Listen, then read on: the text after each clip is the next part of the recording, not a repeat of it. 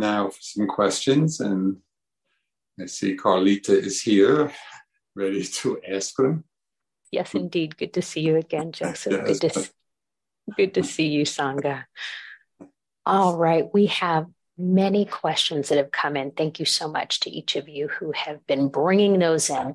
Since this is our last day of formal practice, I did want to bring in some of those that have to do with continuing the momentum. So one of the questions that came in is, how important or critical is it to sit in formal meditation every day?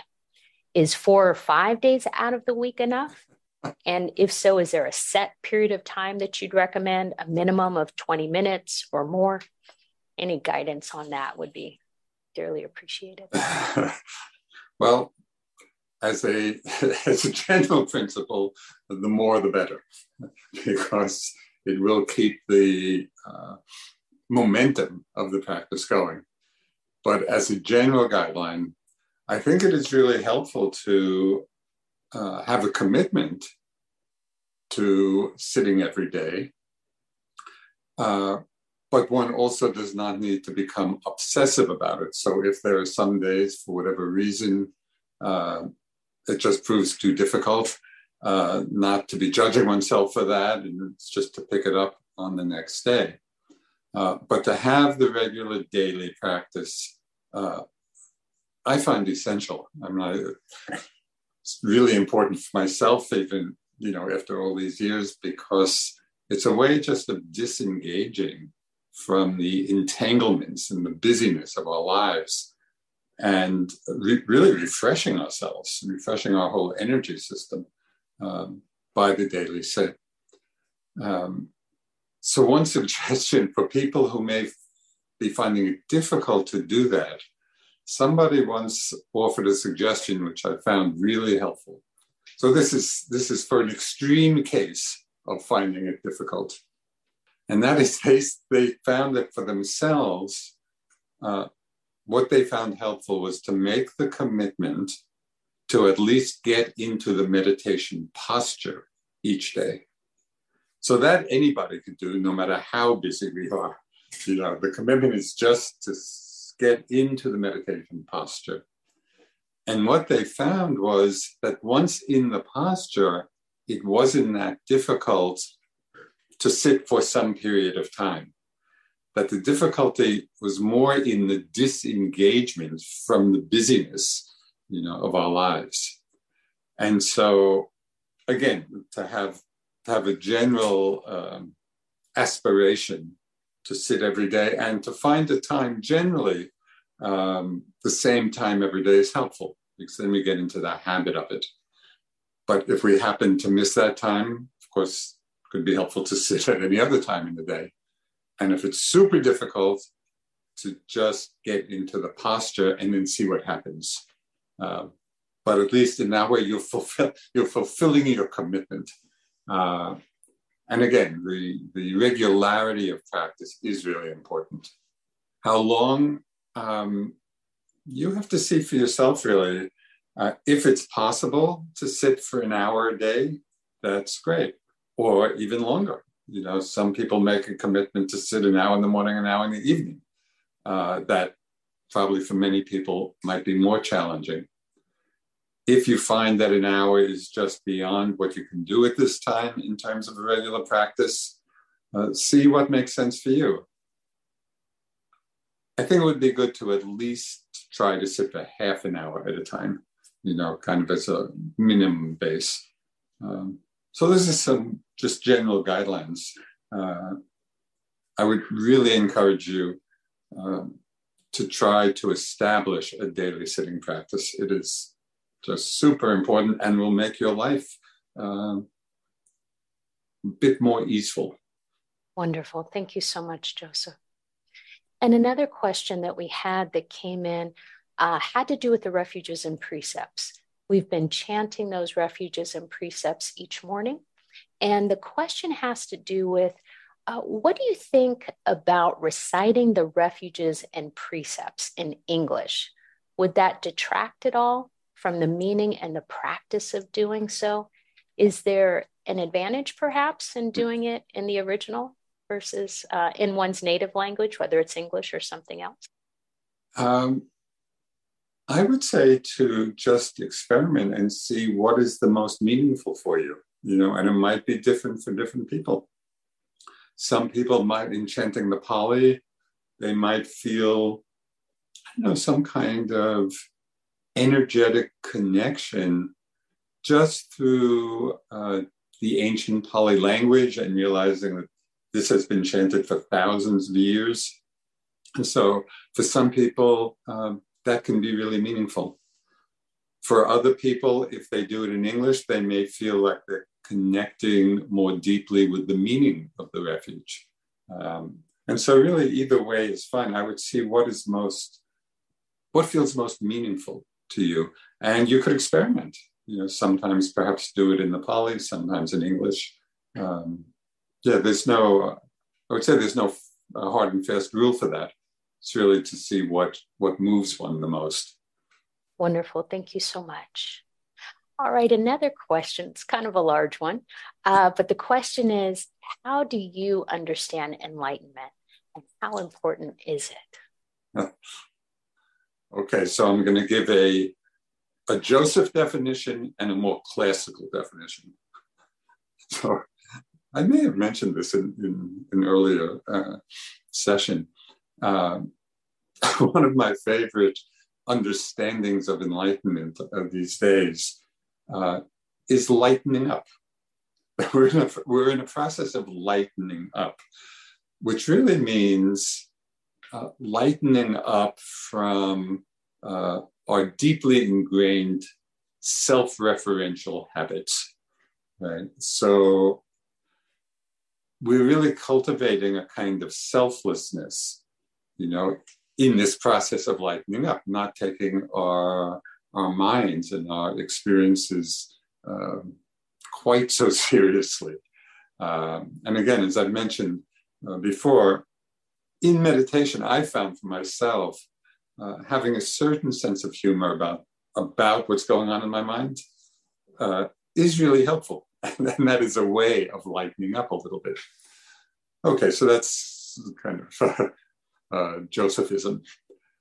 More classically, enlightenment really means the weakening and the final uprooting of all of those mind states, mental factors, which are the cause of suffering. And the Buddha framed this in a really simple way. He said the roots of all unwholesome mind states are greed and hatred and delusion. And so the process of enlightenment is really, I mean, it's accomplished through the very practice we're doing by becoming mindful of what's arising and not holding on, seeing the impermanent nature of it all. As we weaken these forces of greed and hatred, delusion in the mind, we suffer less. And at different stages in our practice, and there are levels which are called the stages of enlightenment. That happens for most people, not all at once, but progressively over time. And at different of these levels, different of the defilements are uprooted. So I think it's really helpful not to think of it as some kind of esoteric, abstract notion.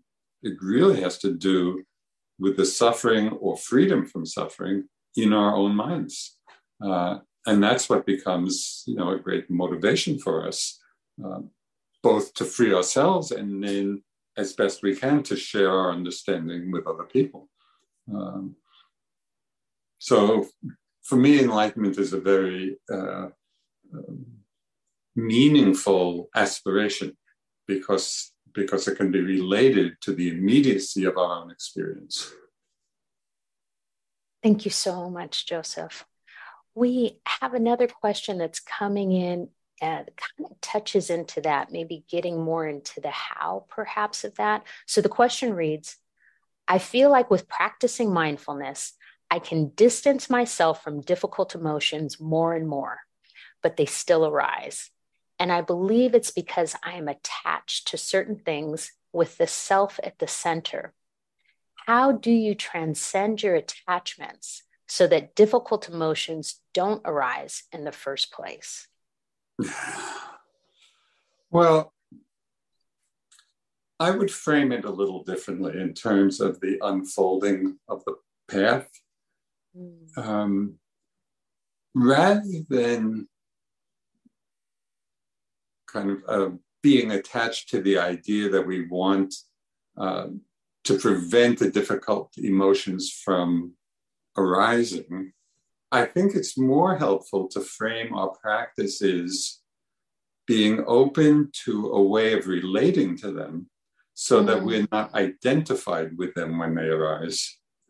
Because the emotions are, different emotions are going to come and you know, unpleasant or emotions that cause suffering will come to some extent or another until we're fully enlightened, until all the unwholesome roots are uprooted from our mind stream.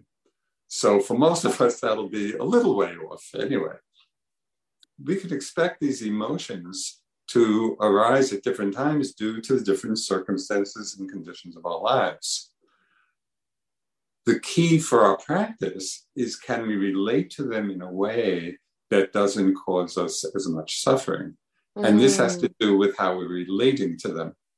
For example, the difference between, you know, if anger arises, which is an unpleasant emotion, if we're caught in the story of it, there's a lot of suffering.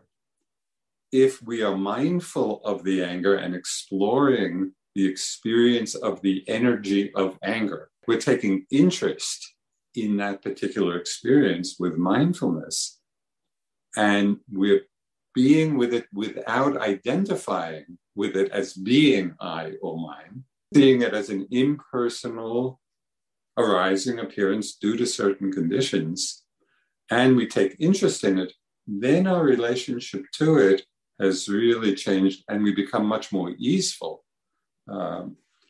So there's one image which is a little unusual, but it's striking. It's a paraphrase from a Tibetan text talking about how thoughts and emotions wander through the mind like clouds in the sky, you know, and so we can we be with them and really be resting in the awareness of the sky, seeing these as just appearances coming and going in that space. What happens is that we root the clouds through identifying with them, claiming them to be my anger or I'm angry. But the my or the I is extra. So the image that is a little bit amusing.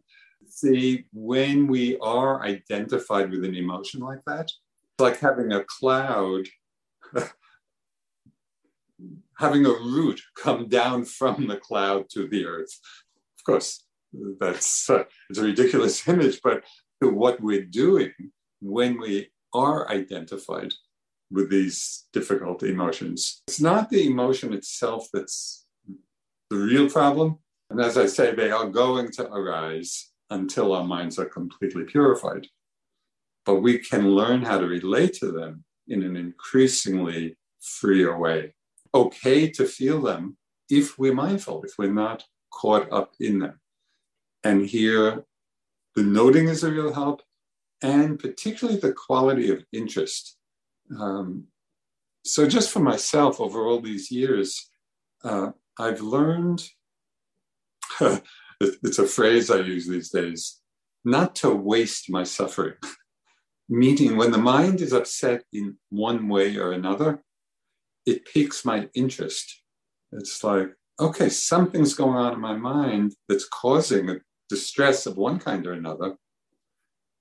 Can I investigate? Can I take interest in what's going on in the mind that's creating that suffering?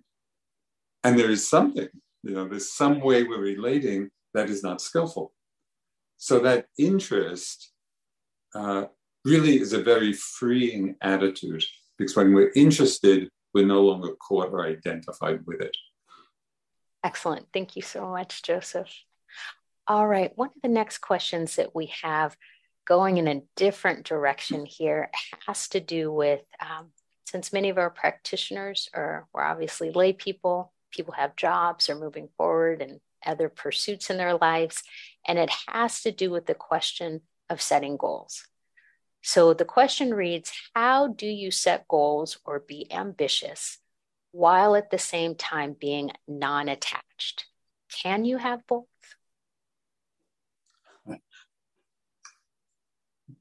So one of the very first connections I had with kind of the understandings of the wisdom from the East happened when I was in college. And I didn't know anything about Buddhism. But I was taking a course in Eastern philosophy, and we were reading the Bhagavad Gita, which is this great Hindu text. And one line just jumped out at me. And again, I was young. I didn't know anything about any of this. But for some reason, this one line resonated. And it's really the essence also of the Buddhist teachings. And the line said, act without attachment to the fruit of the action. Act without attachment to the result. So it doesn't mean that we don't have aspirations and we don't have goals, because we can. But can we realize that a lot of conditions are outside of our control? And so we can devote a lot of energy and effort to our aspiration, realizing that the outcome will be what it is, right? And if we can let go of our attachment to the outcome, which doesn't mean not having an aspiration for it.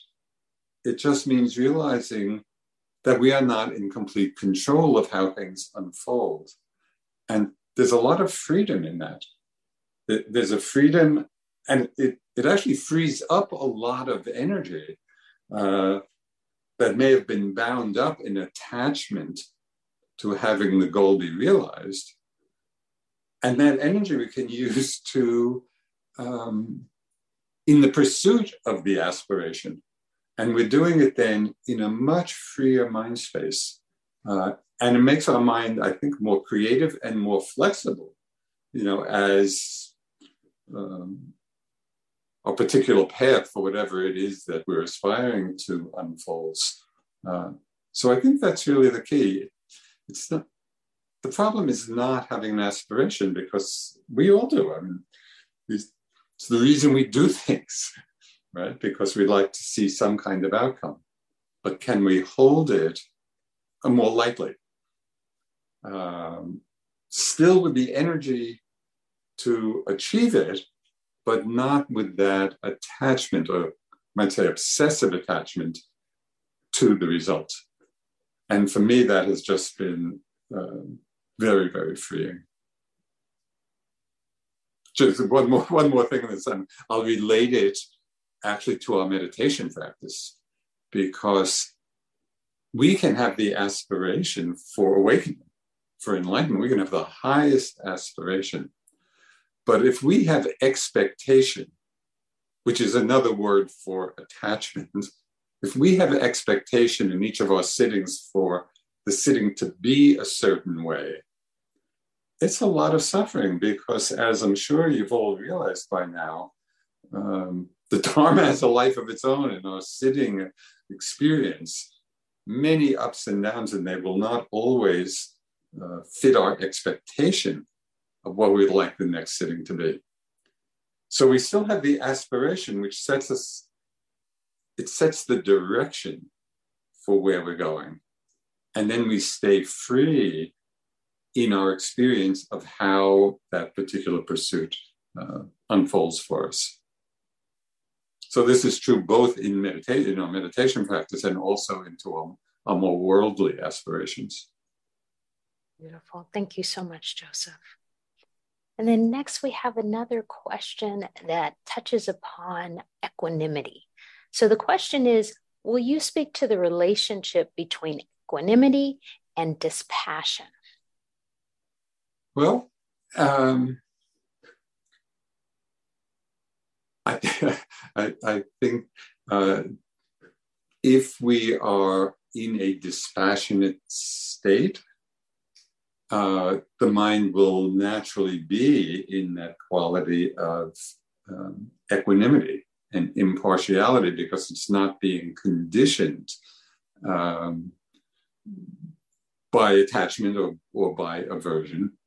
But it's important to understand from a Buddhist perspective what dispassion means, because in English, again, we may have all kinds of connotations with it, of that word, of meaning not caring or perhaps indifference. And that's not really what dispassion means in the Buddhist sense. It means being free from the craving, of greed, of clinging, of grasping. So there's a coolness in compassion that is still very connected with our experience, but it's connected in a very open and impartial way. So again, I think I spoke about this in my talk on equanimity. Be watchful that you don't infer from these words some sense of disengagement, because it's not that we are fully there and fully with each experience, but the mind is not being reactive to what's arising. And I think that's really the meaning of dispassion, and it's the quality of equanimity. Excellent. Thank you so much, Joseph. And in addition, we've had a number of questions come in regarding no self. One of these questions reads, would you please elaborate on no self? It's here that my practice comes to a screeching halt. It seems self-focused to use habits of mind to shift hindrances. The hindrances are appearing to quote me and affect quote my experience.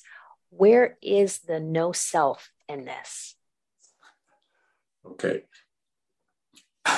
This could definitely be at least an hour talk, and then maybe many, many more hours. But I'll just highlight a few things, because even in the way the question was asked, the I and the mind was extra. So, for example, hindrances are arising. There can be the experience of the hindrance, the knowing of anger, the knowing of desire. Claiming either the knowing or the particular hindrance as I or mine is a whole extra process. So we can be in the experience free of that identification with it. And then the question is, well, I'm the one who's seeing that it's a hindrance and wanting to remove them.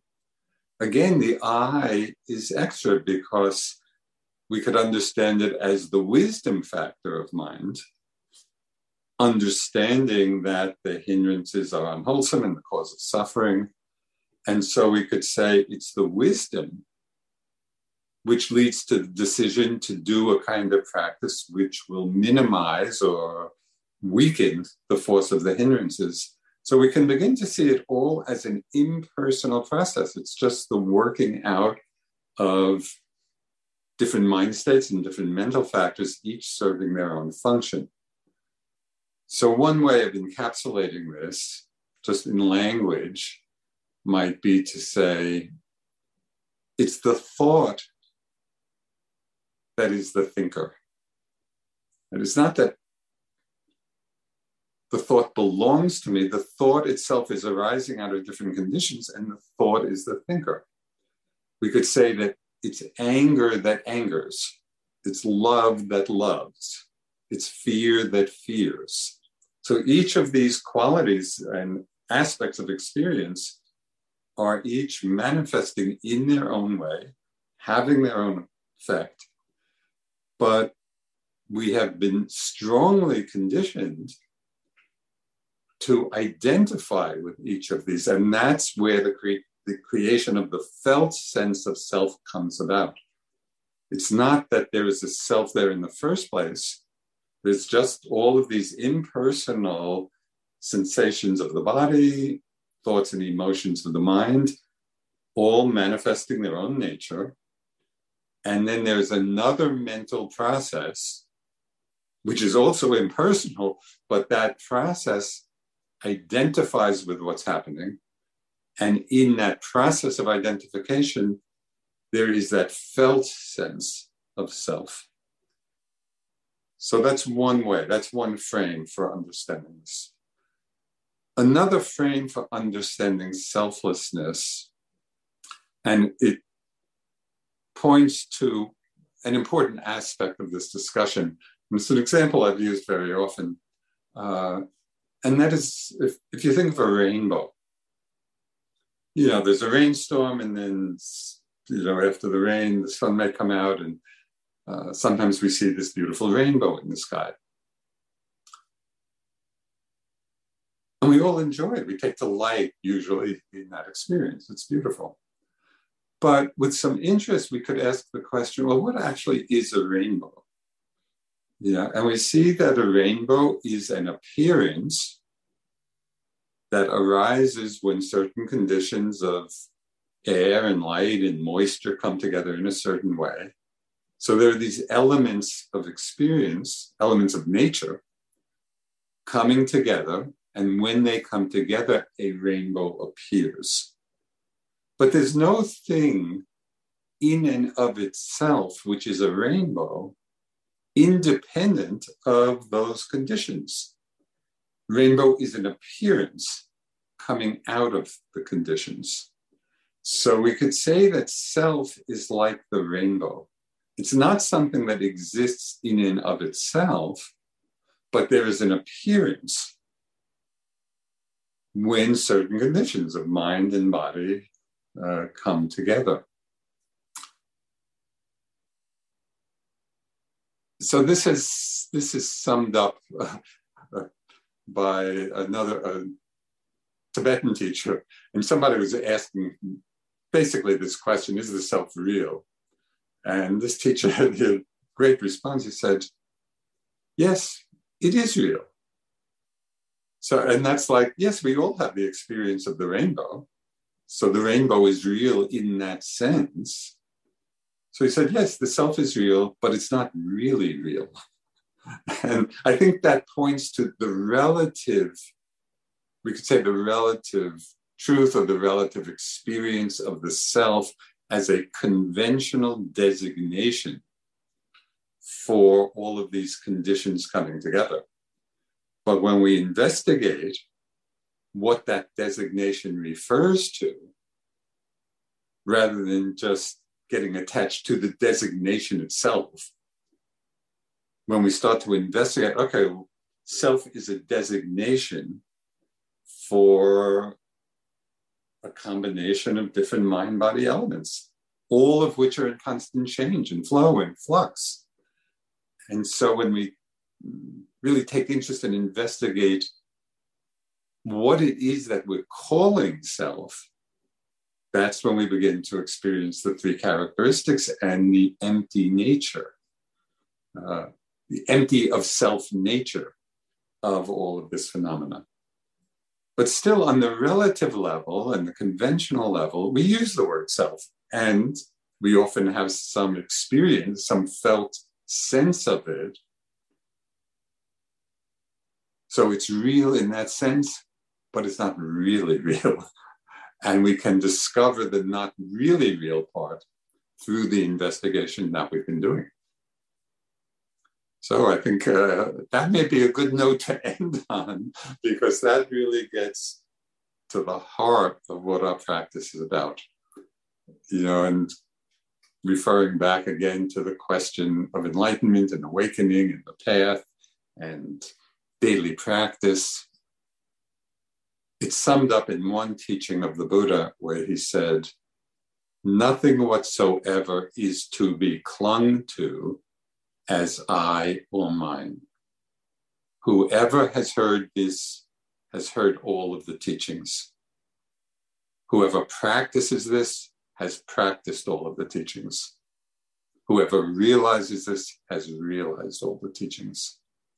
So everything we do in all the various methods and techniques and suggestions are really in the service of this very profound understanding of the nature of our minds and bodies, of who we are. Nothing whatsoever, not in the mind, not in the body, not externally, not internally, nothing whatsoever is to be clung to as I or mine. Everything is simply what it is, and the I and mine is extra. And so whoever has practiced this and realized this has realized all the teachings. And this is what makes this practice so liberating. So thank you all. And yes, see you later this evening. Thank you for listening. To learn how you can support the teachers and Dharma Seed, please visit dharmaseed.org/donate.